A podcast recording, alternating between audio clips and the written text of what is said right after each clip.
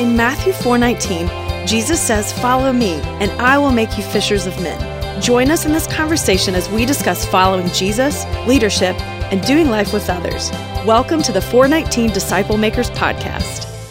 And now back to part two of our conversation with Alan White.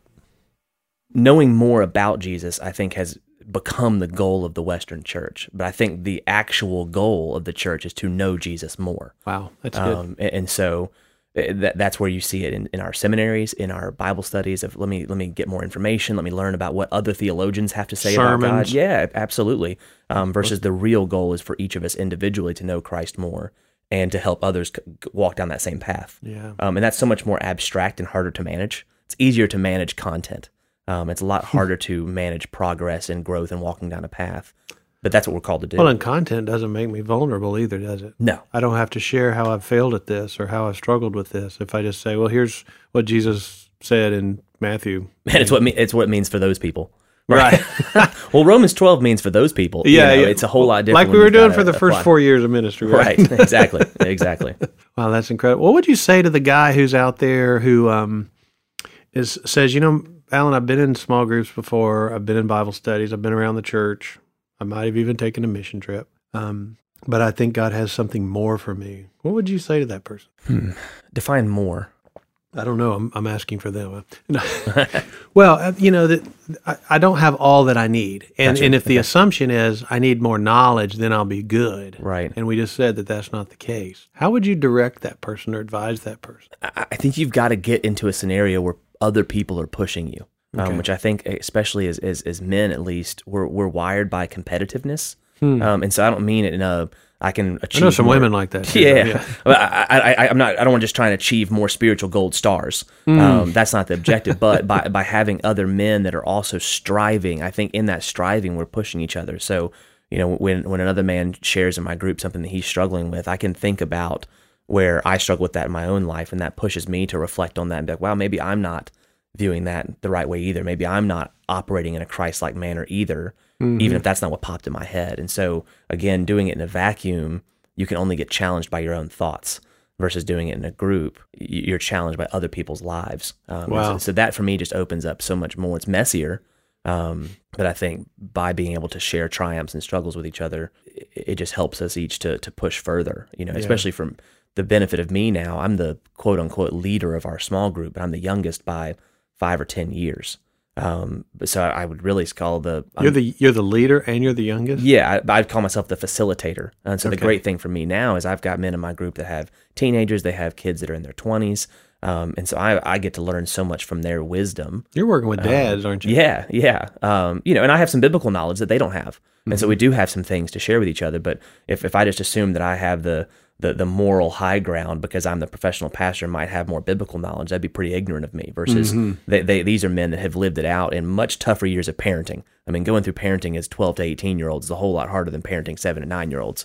uh, there may be parents of seven nine year olds listening that offends That them, says, "No way," true. yeah. no parenting teenagers. Actually, you just scared harder them, is what happened. So, but I see that, and I, there's wisdom to be gained from the successes and failures of other people, and I, and I think spiritually that that's definitely true. Man, I, I you know, I, I wish I would have learned that lesson earlier. I did ministry like you for a long time, thinking it's about transmitting knowledge, and and and when you get into a group and you share the scriptures and you pray for, you're known.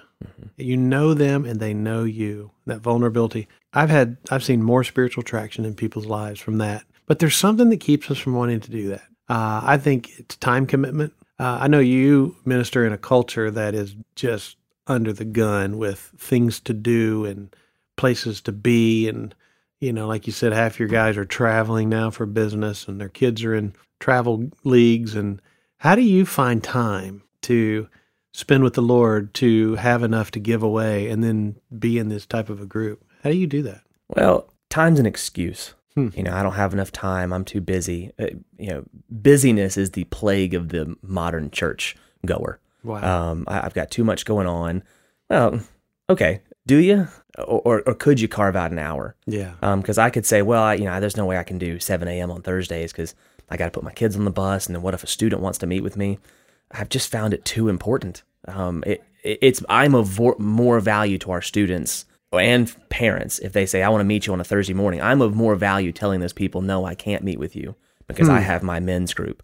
Because being in my men's group makes me a better pastor for them down the road. Okay. Um, and so when people use the excuse of time, and we as church workers are terrible too.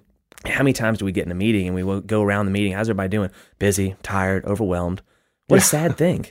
We shouldn't be that way Praise as, God. as church workers, as as Christians. We should not be too busy to do the thing that's most important. Hmm. Now, can we have full lives? Absolutely. I- My kids have basketball on Saturday, right? My, my kids have VBS over the summers, and we go on family vacations, and my wife leads a women's. Sure, we have things in our lives that we need to juggle, but if it's important, you'll cut out time for it. Um, and, and that's I, I, I think that's the big obstacle is is conveying to someone that hasn't tasted that yet Yeah. how important it is. And I didn't know it till I got into something like that. Okay. Um, but now I couldn't go back. yeah. You know, I can feel it in my life when we take off for a Christmas break, let's say for three or four weeks. I can feel it not having that group, not having that time with those men. It just, I'm just not as grounded. Yeah, I, I, you know, um, Dallas Willard, one of my favorite authors, said, um, "You'll either find a way or find an excuse." Mhm.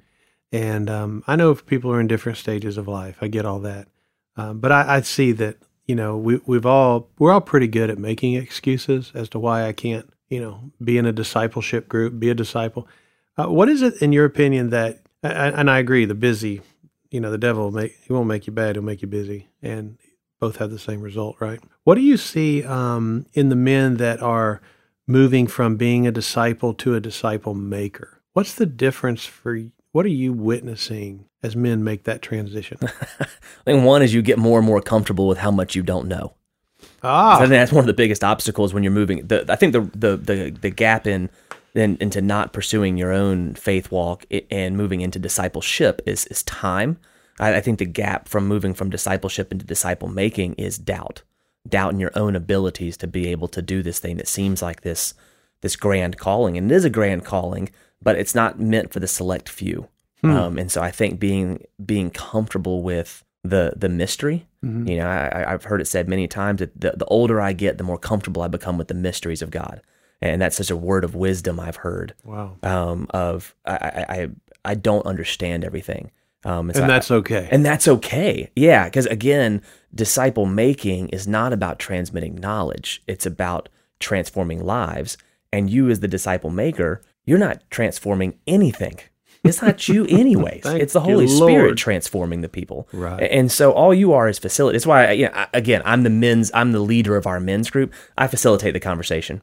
I ask, okay, here's the next part that we're going to look at. But then the conversation evolves from there. And so I think moving into that and just trusting that you've been given the skill set and the relationship through your discipleship process, moving into disciple making is really just taking that leap and saying, "I- I'm going to give it a go. Um, and I don't have all the answers. And it's okay to get to a group and say, I had a bad week and I didn't do my homework. Yeah. You Well, know? it, it, I think it's that word you used, facilitator, earlier. When you see yourself that way, and it's not on me to change these people. Right. It's on me to create the space for the Holy Spirit to do His work. Yeah. It's a boundaries thing. And I'm probably not going to ever see all the work the Holy Spirit's doing anyway, and that's okay. Hmm So um, I had a guy ask me the other day about 419. We were talking about it. You know, we're pretty excited about this podcast, honestly, because we know it's going all over the world. We have people subscribing other countries, and so we, we don't we don't know what the Lord's going to do with this. But he asked me, he said, "So why 419? What does that stand for?" And of course, you know that um, that stands for Scripture uh, that we think is important in discipleship. What scriptures guide you? Maybe that one um, that you could unpack for us for a minute. Uh, that kind of guide your thinking around this concept of disciple making. Well, with of course, you know, with with my kids, it would be the scripture out of Deuteronomy. You train them up in the ways of the Lord and write them like we discussed earlier. So when I think of my kids, I think of that way. Um, I think for me, it would be John one fourteen. Um, In the message, it says that that Jesus came in the flesh and moved into the neighborhood. You know, Wow. God put on flesh and moved in the neighborhood in the form of Christ, and He was full of two things, and that was grace and truth. Um, and so for me, discipleship is so much about that, right? And so we're sharing God's truth with each other, but we're doing it in a graceful way um, because I, I think there's a need to gracefully call people out and, and to hold each other accountable for things. Um, to ex- examine difficult truths. I mean, we're in we're in volume three of the study that we're doing right now, and what we've noticed is that each What's the- volume what's is that study? it's uh, the training of the twelve. Oh, okay. um, which is great. It's a great study, but each one has gotten more and more complex. Um, and so with the first one, you're looking at more of the beatitudes and uh, some of the basic commands of Christ. Now we're getting to some things where it's it's teachings that you go, you kind of you read it and you, and you think, huh, and you scratch your head. Um, and, and so allowing the the truth of Scripture, the truth of Christ, to challenge our lives, and then be graceful in that process. That to me is such a guiding principle in in in a, in a actual group where Wow. this is the set group of people, but also just a lifestyle. Um, I, I think that's what we all probably err too far on one side, right? If we because we're we are 100% human, so we exist on a spectrum, and so some of us are way way graceful, and perhaps that turns us into being too passive, and some of us are way too truthful, and that turns us into jerks. um, versus, I think there's a way for us to share God's truth with other people and to allow God's truth to infiltrate our own lives, but do it in a graceful way that says God accepts us exactly as we are, but refuses to leave us that way. Oh, yeah. Therefore, we need to interact with each other in the same way. I accept you just as you are, but I'm not going to let you stay there. Um, and I don't want you to let me stay there. Uh, and so for me, that John 1.14 is it's a life verse. It's a it's a, it's a youth ministry verse. It's a men's discipleship verse. It's just something that for me is just a guiding principle, I think, in all of those areas because the goal is to be full of grace and truth. Christ is full of grace and truth, not 50 50. It was 100%, 100%. I love the way you said that because um, theologically we'll use words like incarnation, and you know I have no. Most of us have no idea what that means, but to think that God God's word put on flesh or a skin suit and moved into the neighborhood, I could see how that would that would prep you for your group. That would prep you for inviting people to your group, and uh, would encourage you uh, especially even just doing youth ministry. One thing I know about you is that you're a math whiz. I know you tutor math, and your mom was a college math professor. Your dad was a CPA or accountant, and I'm so proud that you haven't brought a math equation into our conversation yet. Zero math equations. I'll do that later when I'm tutoring. That's that is restraint. Yes. Appreciate that. Um, wonderful. Well, I know you got a lot of things going on. I appreciate the time that you gave us today. Um, what is one one thought? I mean, since you don't know who's listening to this, um, we're just assuming that people that are listening to this are interested in God's plan for their life. Uh, as a pastor, as a father, as a discipler, how would you encourage a man in that right now, or a woman, um, in that God has a plan for their life? What would you say to them today? I would say that it's something that we discover and not something that we learn. Um, I Mm. think that's true of our plan for our life, for our our spouses, our kids. Um, I think sometimes perhaps we over define things um, in the church um, out of a out of a, a goal of doing good, um, and we put things in a box. Versus for me, spiritual development, spiritual growth, discovering God's plan for your life, being known, knowing Jesus, knowing yourself. Uh, I think all of these things are so much more abstract. Um, and so I think when people look at it and be like, I don't think I'm going to be able to get that. But well, yeah, you're not going to right now.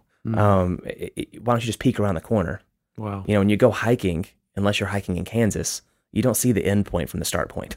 Um, and, and so I think spiritual growth has to be something that you discover and you kind of stumble down the road. And that's why it's helpful to have other people that you're stumbling along with.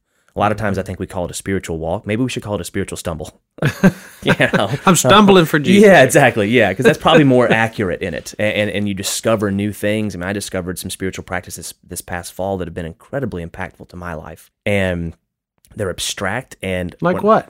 um, Lectio Divina, uh, the prayer of examen. Um, it's just a lot of these um, kind of older spiritual practices that are starting to come back into the church, and I'm discovering for the first time. They've been around for centuries and centuries, and other people have been doing them for years and years. But I've discovered them, and and they're not boxy, and, and they're not formula driven, uh, which for me, oddly, with my math background, uh, is Yeah. is um, it's freeing. Um, I, I have a tendency to over systemize things, which includes my own spiritual growth and the spiritual growth of others. um, and so to have a plan in place and a and a goal in place is good. Um, but I think to go into it knowing that it's a bit abstract um, and a bit hard to get around, actually I think takes the burden off of us Wow. because then it means it's not my, my my objective or my role to understand the whole picture. Um, but just to- Truly being led. isn't it is, it is. Um, it's stumbling around the corner, Yeah. know. With a God who knows the future. right? And, and, and everything that he has planned for us is for our good. hmm May not feel good, Right. but it is for our good. That's Romans good. 8, isn't it? Well, the guys that you're discipling are really blessed to have you uh, leading them. Um, I know you're shaping and, and I know you're helping to shape those lives. God's doing the transformation. Uh, I really appreciate, uh, again, you sharing all that with us. If somebody wanted to get more information around like Lectio Divina or the spiritual practices that have helped you, um, uh, what was the other one you said? The uh, examen? The imperative examen. Mm-hmm. Yeah. W- where would one go to do that? What would you advise them to do? Um, let's see. The books that I've read, there's there's Sacred Rhythms, there's Strengthening the Soul of Your Leadership, um, and then right now I'm reading The Eternal Current. Um, are, are by, both of those by Ruth Haley Barton? I think so. Okay. Yeah, I'm not good I with author names. Um, but then uh, Aaron Niequist just wrote a book or has had a book out for a while called The Eternal Current.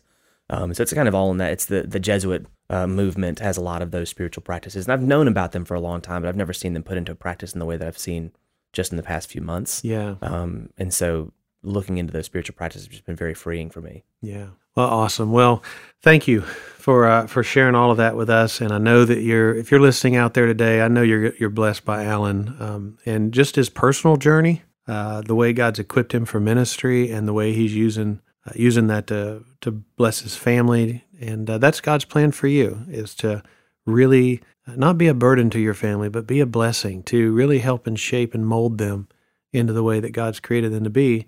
And then also, um, who are the men in your life? Who are people you can call to say, hey, let's sit down and share a cup of coffee and some scripture and just see where the Lord takes it? The discovery Alan talked about. I love that. Um, that is freeing, isn't it? Mm-hmm. We don't have to have all the answers. No, we do not. but we know where to get them. Right. We know who's got them, and it, it unfolds for us. So, thank you so so much for that, um, Alan. Appreciate you. Thank you for having me. Uh, you must have had a wonderful youth pastor. That's all I can say. hey, thanks for listening to 419, and uh, man, we're excited uh, for our next guest that's going to be coming on. But hope you have an amazing, an amazing week. Go make disciples. For more information, check out our website, 419disciplemakers.org. Join us again next week as we continue our conversation on the 419 Disciple Makers podcast.